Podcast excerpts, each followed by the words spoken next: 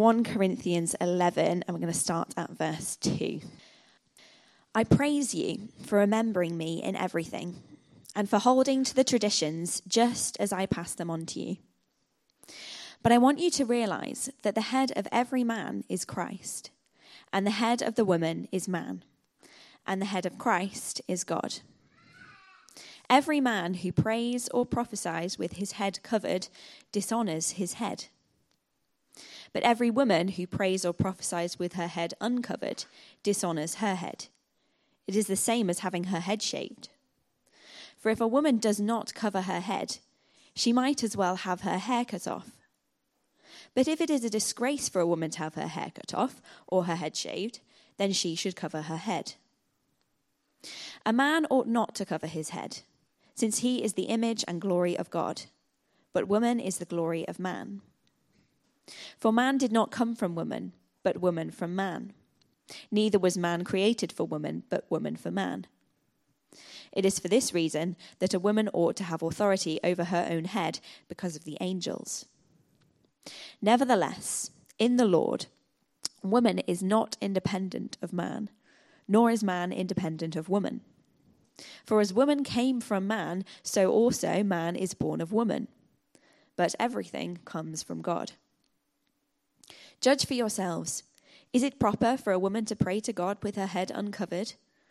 Does not the very nature of things teach you that if a man has long hair, it is a disgrace to him, but that if a woman has long hair, it is her glory?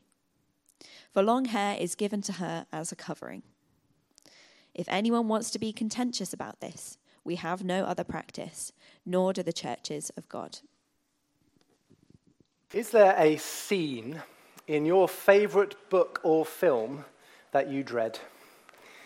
Is there a moment when uh, one of your favorite characters says or does something and it just makes you cringe, leaves you feeling, oh, of all the things you could have said, but you love the film so much, or the book so much, that you're not going to throw it out? Anybody relate to any of this? It's Anne of Green Gables in our house when she gets Diana drunk, but that's another story. Uh, well, that may be how some of you feel about this section of 1 Corinthians. If you've joined us recently, we've worked through the book and seen three big sections of this letter already. Uh, chapters 1 to 4, Paul has taught us about leadership and division in the church.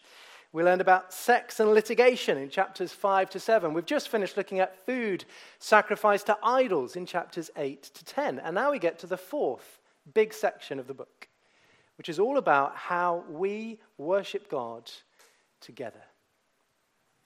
How do we do that well? In lots of ways. Look at verse 2. Uh, the church in Corinth are doing a good job of that. They're doing what Paul taught them, they're living out the gospel in all the areas of their life. But there's three key areas where there are significant problems. How they worship together as men and women, how they worship the Lord's Supper. And how they exercise their spiritual gifts in a way that is loving and helpful. And all of those issues were undermining the gospel, which is why Paul is going to start for the next four chapters, focusing in on them, beginning tonight. But for some people, this is a section of 1 Corinthians that they dread. Some of that is because of the cultural pressures in our day. We live at a time, I'm not going to say that is the worst it has ever been because there's a lot of years that I haven't been around for, but we live in a time when saying that there are distinctions between men and women is not something our culture is willing to tolerate. And not only not tolerate, but there is an active agenda to force everyone to accept our culture's way of thinking that there are no differences between men and women. So there's cultural pressures which mean that it's not that we're necessarily shy to stand upon God's word, though sometimes that's a factor. The reason that we can sometimes feel a little unsure about passages like this is we're not exactly sure where to take a, a firm stand. And we want to be clear so that the only obstacle and barrier that people are finding in their Bibles is to the gospel itself and not our misunderstanding of things. That's cultural issues. On top of the cultural issues, there's just a lot of hard theology in this passage. So, what is it in verse 3 that Paul means by head?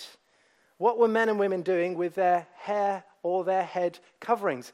And what have the angels got to do with any of this? It's just a hard section on in God's words. So before we get into all of that detail, I just want to state the obvious, which is that this, as with all scripture, is for our good.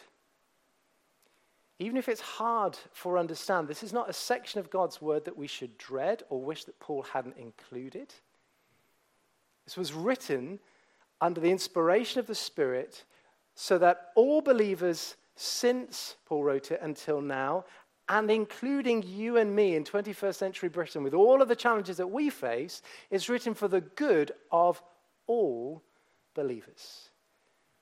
Whether you're a man or a woman, however much pressure you're feeling from these kinds of subjects, this is a good word for us.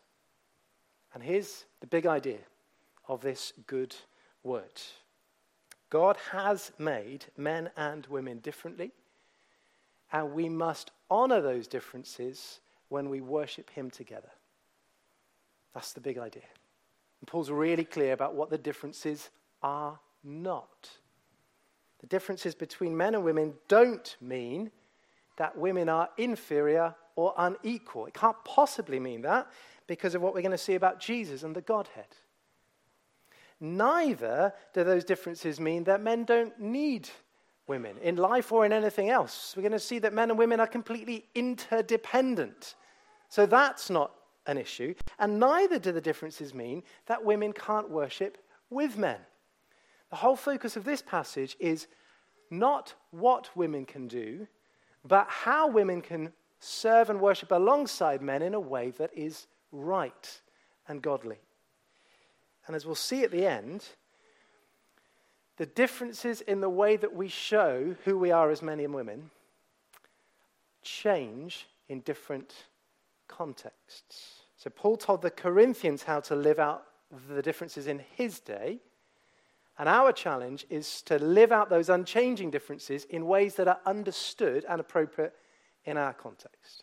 That's what I hope we're going to see. I, I know it's hot, but I also know there's a lot in this text. And it's a hard text to split in two. So we're just going to go for it.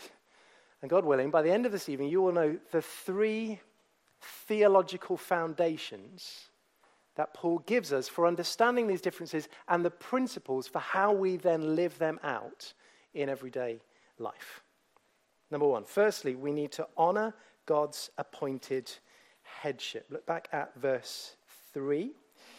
But I want you to realize that the head of every man is Christ, and the head of the woman is man, and the head of Christ is God. That raises a lot of questions, doesn't it? Let's start with perhaps the biggest one. What does Paul mean when he says head and headship? There's been all sorts of debate about that over the last few decades. Um, we can't get into all the academic discussion, but I think it will help us to have a handle on some of it so that we know what is being said here. I think I'm right in saying that Stephen Bedale was the first person to suggest back in, in the 1950s that when Paul talks about head here, he means source. So perhaps the easiest way to think of that is when he's talking about the head of a river, he means its source, where it all comes from. So, in the context of a marriage, for instance, um, the idea would therefore be that a husband is the source, the provider in some sense for his wife, but there, there's, no, there's no sense of authority involved in what's being said there. And there are a couple of passages in the New Testament where, where the Greek word, which is kephale, could perhaps be understood in that way. Um, so if you want to go home and look at Ephesians 4.15 and Colossians 2.19, I think they're perhaps the closest examples that you could see that interpretation. The key question is is that what Paul means here? None of the major Greek dictionaries include source as a metaphorical meaning, meaning head. Um, so we need to be really clear that there's a reason in the text, in this context, for thinking that's what Paul means here. And that's even more the case when, if you look at verses 11 and 12, Paul is really clear that men aren't the source of women because men come from women, meaning their mums. So, is there anything in our context that we've been looking at over the last few weeks that would help us understand what is Paul referring to when he uses this word? I think if we go back into chapter 10, what have we seen? God's headship, his authority over all things, means that we can eat food sacrificed to idols without any fear of conscience or that the food is contaminated outside of the temple and all the things we've thought about because he is the one who has authority over all things. You go back a little bit further, and what did we see about the way he related to the Israelites? They rebelled against his authority, his lordship, in the way that they wandered from him and turned their back on him. And what can we learn thematically? How does Paul use this idea in other books that he wrote? And I think perhaps the clearest parallel is, Ephesians 5, where, the headship that wives willingly submit to in their husbands parallels the authority and headship that Christ exercises. Not just over the church, but over all things. So you can look in Ephesians 1 and Colossians 1 and 2 to see this kind of principle that, that it's not just that Jesus Christ is the source of all things from whom all blessings flow, He is the one with sovereign authority over all things. He is the one who is going to bring all things to account. So you get the immediate context, you get thematic parallels. I think the best interpretation would see headship here as including some sense of authority. And that better explains what Paul then goes on to say about God the Father being the head of Christ. If you've been in a church for a little while, you know there are lots of different ways that the Bible refers to Jesus. And Christ or Messiah is a title that specifically is thinking about his humanity. He's not here referring to Jesus' eternal sonship. Nothing in Jesus as a divine person of God ever changes. The church has been very clear on that since 325 AD when we had the Nicene Creed. If you know anything about that creed, you know that the big idea that was right at the heart of it is a word homoousios, which means same substance. So when you're looking at the nature of the Godhead, the Son is the same nature as the Father and is co equal with him. There's, there's no division, there is no separation in terms of their nature or their character or their attributes. They are three persons that share the same substance. But to save us, the Son, in his humanity, willingly submitted himself to the authority of his Father. And we're going to see something of that if you flick over to chapter 15. Because Paul is going to teach us something of the climax of that economy of salvation. We can think of the humiliation that Jesus willingly endured as he came into our world, leaving the glories of heaven, stepping into our frail humanity, suffering upon the cross, dying, being raised to life. And at the end of that great work of redemption, we pick up in verse 24 then the end will come when he, Jesus, hands over the kingdom to God the Father after he has destroyed all dominion, authority, and power. Drop down to verse 28. When he has done this, then the Son himself will be made subject to him who put everything under him, so that God may be all in all. Paul's saying that in his incarnation, Jesus voluntarily submitted himself to his Father in the economy of our salvation. That didn't make him inferior in his divinity, in his nature as God. That has always remained the same. But he willingly subjected himself to his Father for our salvation. That's about as much as I can say without being sure what I'm going to say next, because it is a mystery. And there are things involved in the nature of the Trinity and the work of the Son to secure our salvation which we cannot fully fathom. But I think that much is not only clear, but necessary for us to be theologically clear that the Lord Jesus Christ is unchangeably divine and of the same divine substance as the Father. Which helps us see, actually, for all the mystery, how this analogy tells us something of the equality between men and women. You might be thinking, what has that got to do with men and women? But the headship in view here includes authority that doesn't undermine value and dignity. That's what we've seen in the Lord Jesus Christ. So, a wife, Paul is saying, is no more inferior to her husband than Christ is inferior to the Father. Jesus himself is showing us here that, that authority structures are patterned after his godly, loving example of faithful, sacrificial submission. And that brings us to another question. I've switched between talking about men and husbands and wives and women. Which is it that Paul's referring to?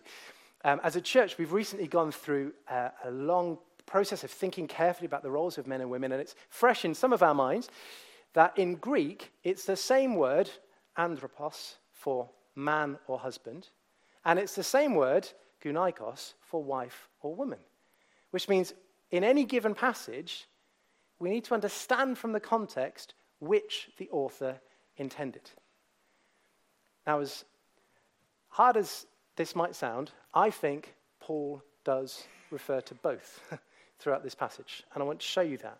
There are a number of times when he's clearly referring to all men and women, whatever your marital status. So, verse 3, we are told that the head of every man is Christ. That is true for every single person in this room. He's particularly writing to men at this point, and that is true of you whether you're married or single. Similarly, in verse 4, every man dishonors Christ, their head, if they pray or prophesy with their head covered. So, verse 7, no man should cover his head. That's all men. But nowhere in the Bible are we taught that every man is head over every woman. So, you, in your translation, you've probably got in verse 3 uh, the head of the wife is her husband, or there might be a footnote that says that as well. So, so Paul seems to be moving, he's interchanging between talking about uh, men and husbands and women and wives. And that makes all of this a little bit more tricky as well. But with all of that said, what is it that Paul is saying to men and women about their differences in the way that we worship God? That's the key thing. Paul's key point is our differences are to be lived out in the way we worship. Not to be hidden, they're not to be ignored, they're not to be embarrassed or ashamed about. They're to be lived out in the way that we worship. So, verse 4, we're going to see that this idea of Christian worship that is embracing all people is, is revolutionary for men and women. Verse 4, Paul commands men not to cover their head when they prayed or prophesied. And all of us are here thinking, I've never done that, what's the big deal? When Paul wrote this, every Jewish man and every Roman man went to temple with their heads covered. This is revolutionary for the men of the church to be thinking that they needed now to remove this head covering. And the same is true for women too. Worship is completely different in the Christian church because previously women had gathered for worship in a separate place. So in the temple, you'd have had the court of women. By the time you get to a synagogue, there would have been a separate area for women. There's always been an aspect of segregation. Now, Paul says the gospel has removed all of those barriers, and women worship with men in exactly the same space. And not just that, but, verse 5, they are to be worshipping with, as in praying and prophesying. We'll get to prophecy in chapter 12, with men too. So the question isn't women need to be doing something different somewhere else. The question is women are folded into the worship just as much as men, but in the way that they are actively participating in worship, you need to live out the differences of being a man or a woman made in the image of God. Now, the problem in Corinth is that some of those women weren't doing that.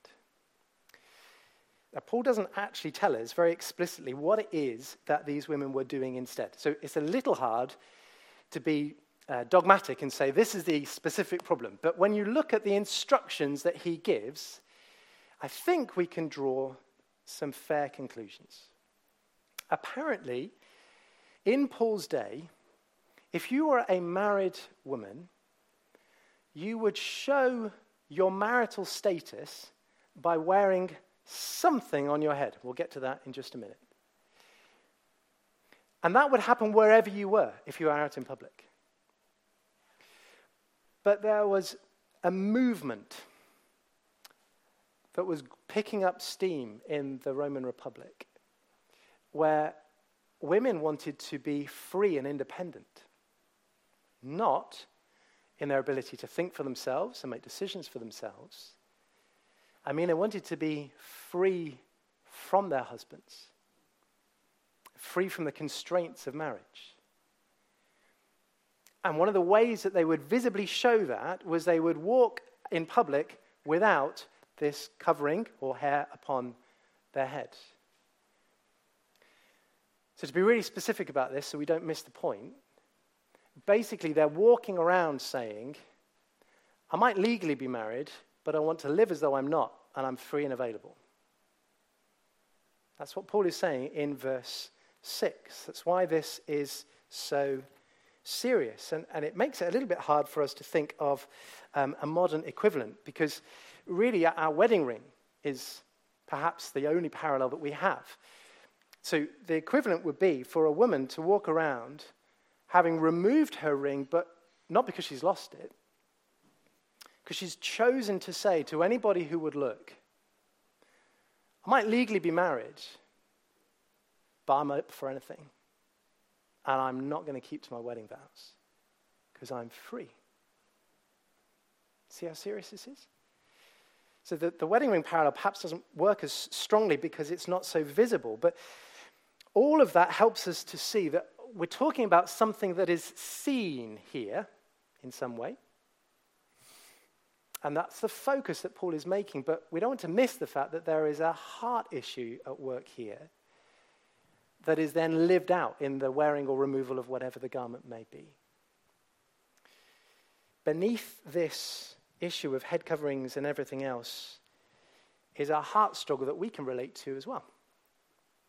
Because we know as husbands and wives that it is all too easy for us not to speak graciously and lovingly of our spouse when we are with them or with other people. It's easy, I think, to focus just on the physical, and it's right that we should because that's the key issue in Corinth, but don't miss the deeper problem, which is of our heart struggle that is then manifested by wearing or not wearing certain things. That's what Paul is worried about here. There's this culture in Corinth where some people were despising their headship that God had appointed. And Paul could see that creeping into the church and this horrible possibility that Christian women in the church in Corinth would bring dishonor upon themselves and upon their husbands and upon the Lord. That's the first thing. Secondly, we need to recognize headship in creation and equality in redemption. So if you look in verses 8 and 9, God deliberately created Adam and Eve in ways that established principles of headship. Verse 8 Adam was created first before Eve was created from him. Verse 9 Eve was created as the helper Adam needed to live out the creation mandate that God then gave to Adam and to Eve. And, and, Paul's point here is that God's patterns in creation still affect us today. But that's not the end of the story. And Paul is really clear about that. Before we get overly focused on, on headship in creation, he reminds us there's complete equality in life and redemption. So you look at verses 11 and 12. Nevertheless, in the Lord, woman is not independent of man, nor is man independent of woman. For as woman came from man, so also man is born of woman, but everything comes from God. So, what Paul wants us to remember is yes, Adam came first and Eve came from Adam, but every single man ever since has been born of a woman. And in the Lord, meaning spiritually speaking, we are interdependent upon one another in that kind of body language that Paul loves to use as we cling to the Lord Jesus Christ and serve him as a church family. So the equality of salvation doesn't override the headship of creation, they sit side by side. There's no conflict there.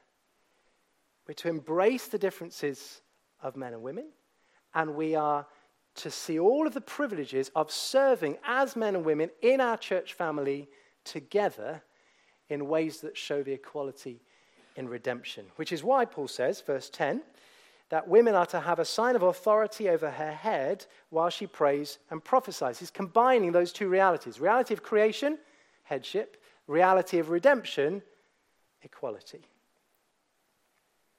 And in case all of that wasn't hard enough, women are to do all of that because of the angels. And if anybody tells you they know definitively what that means, please send them my way because I would love to know as well. Um, I think there are two possible ways to faithfully understand that text. When John the Baptist in Luke 7 first saw Jesus, he wasn't sure who Jesus was. And he sent some people to go and listen to Jesus and ask some questions. And those human people, friends of John the Baptist, were messengers. The Greek word is angelos, the very same word that Paul uses here.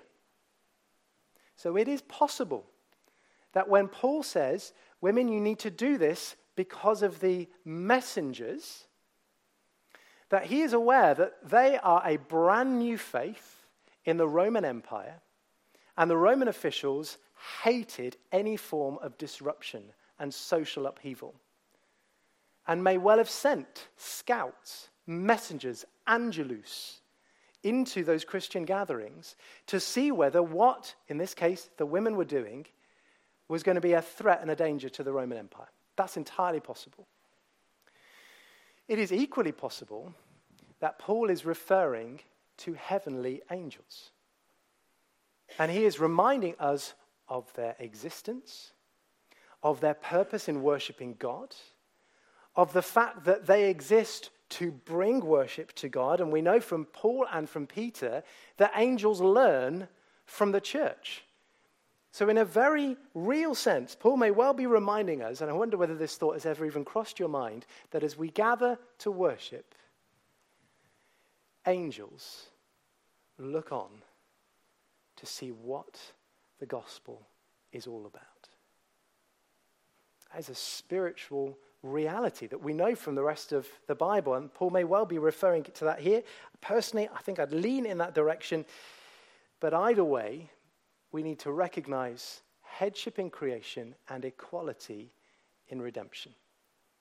Thirdly and finally, and then we'll get to the specifics, we need to learn from the very nature of things.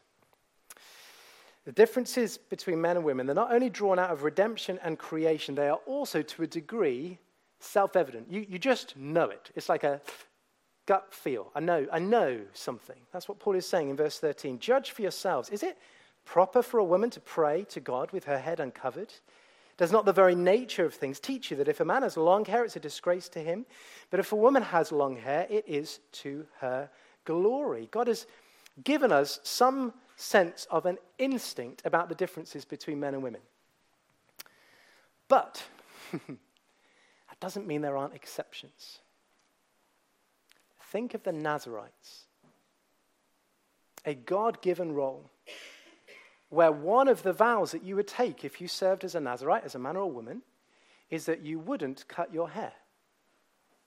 Which means if you were serving as a man, as a Nazarite, your long hair wouldn't be a disgrace before the Lord.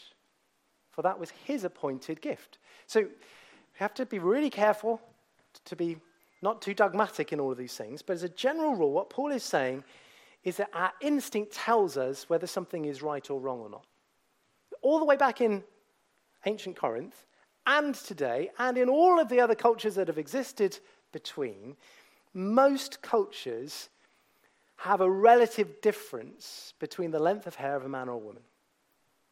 Now, biblically, we know, sorry, biblically, we know that's because the distinction isn't a social construct. The differences between men and women are part of our physiology and our makeup and the way that we view each other in society because that's the way that God has made us. But in Paul's day, with the exception of the Nazarites, if a man was to grow long hair, he was intentionally blurring the distinction of his masculinity. He may well have been holding himself out as a homosexual, but he was at the very least shunning the distinctive of how he appeared as a man made in the image of God. And Paul tells us that brought him disgrace. And he says the same principle applies to women uh, a woman's long hair was considered to be her glory. Her long hair was, was a reflection, a revelation of the glory of her being as a woman made in the image of God.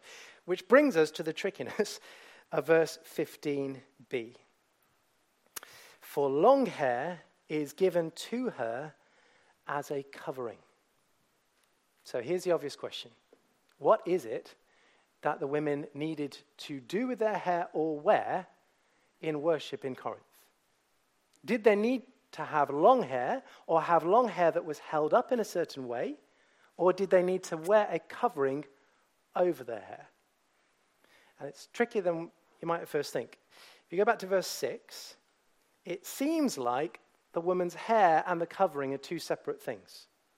So, verse 6 For if a woman does not cover her head, I would assume with a covering, she might as well have her hair cut off. But if it's a disgrace for a woman to have her hair cut off or her head shaved, meaning that she's still got the hair, then she should cover her head. I would read those verses and think they're separate things. Then you get to verse 15. Long hair is given to her as a covering, as the, the Greek is anti, it means for or in the place of. So, is the hair the covering, or does the hair need a covering? I honestly don't know. I would lean towards either the long hair needs to be put up in some way, or there needs to be a covering over it. But I'm not going to die on that hill. And more importantly, clearly, Paul knew, the Corinthians knew exactly what he was talking about even if we're not entirely sure. Because, verse 16, he tells them, if you're unsure about it, go ask all the other churches because we have no other practice. So, what should we do today? I think we need to apply this principle in a way that our culture understands. Please listen really carefully to why. That is not a cop out. That is not me looking at the Bible thinking, crumbs, if we asked all of the ladies in our church to wear head coverings to church, most of them would stop coming and we would really stick out. And we don't want to do that. So let's think of something else instead. That's a cop out. And if I or any of the church leaders do that, you should speak to us as good Bereans. But I think God's word here is calling us to a principle that we need to apply in our culture in a way that it's understood. And all of us do that all the time. Before you think I'm just fudging it on this issue, all of us do this all the time. Here's an example there are five specific commands in the Bible to greet one another with a holy kiss. What are we going to do with that? Well, at one end of the spectrum, you could say that was just cultural, and we're going to ignore it because that's not what we do anymore. But in saying that, basically saying there are big sections of the Bible that are just not relevant to us anymore today. And that's not what the Bible teaches. At the opposite end of the spectrum, we could ask our welcoming team to kiss everybody on the way in. But we all know that wouldn't be wise or helpful. So, what do we do? All of us, what do we do? we look at the principle of what is written in all those commands and we think, how do I live out that principle today? What's the principle? Show the love and the grace of God and the warmth of Christian spirit as you welcome people, especially into a gathered worship service. So, what do we all do? Apart from during a pandemic when nobody could touch anybody. Most of us do some version of a handshake or a hug, right? That's what we do. That's not because we're sinning. It's not because we just don't have the courage to be really faithful Bible Christians and go around kissing everybody. It's because we've taken that principle and we've rightly applied it in our context to preserve the integrity of the gospel. So, what does that look like here? When we gather to worship, we have seen all the way through this evening, we do so as the men and women that God has made us to be. We do that without any embarrassment. We do that without any kind of cultural pressure forcing us to think that we should do something differently. We don't dismiss our differences, but neither do we elevate them to a sinful level that means we've got division in what men and women can do where the Bible doesn't call those differences necessary. So, what does that mean about women's hair or head coverings? I don't think our culture understands head coverings as a way of showing submission in our culture anymore. That's not, I don't think, how we demonstrate headship or, or willing submission, but, but that doesn't mean that we just dismiss this whole section as cultural. And as we close, I think Andrew Wilson is the most helpful person that I've read who explains what kind of decisions we need to be thinking about. This is what he says In some parts of the world, the answer to should I wear a head covering or not, the answer would look very similar to that in Roman Corinth women would cover their heads and men would not. Now, if you've spent most of your time living in the UK, that might sound quite strange to you.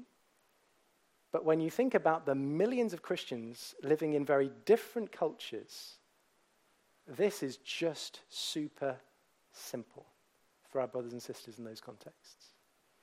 And then Wilson goes on. In much of the West today, it might look quite different. Men might have long hair, but they wouldn't pray and prophesy in mascara and lipstick. Women needn't look as if they've walked out of Pride and Prejudice, but it shouldn't look like they've walked off the set of Love Island either. That's the kind of paradigm that we need to have in our mind. How do we show to a watching world that we are thankful that God has made us as the men and women that He has made us? How do we do so in a way that declares that those things are good? And as we do so, we rejoice to worship together, knowing that God has made us men and women in His image together and has redeemed us together through the blood of His Son.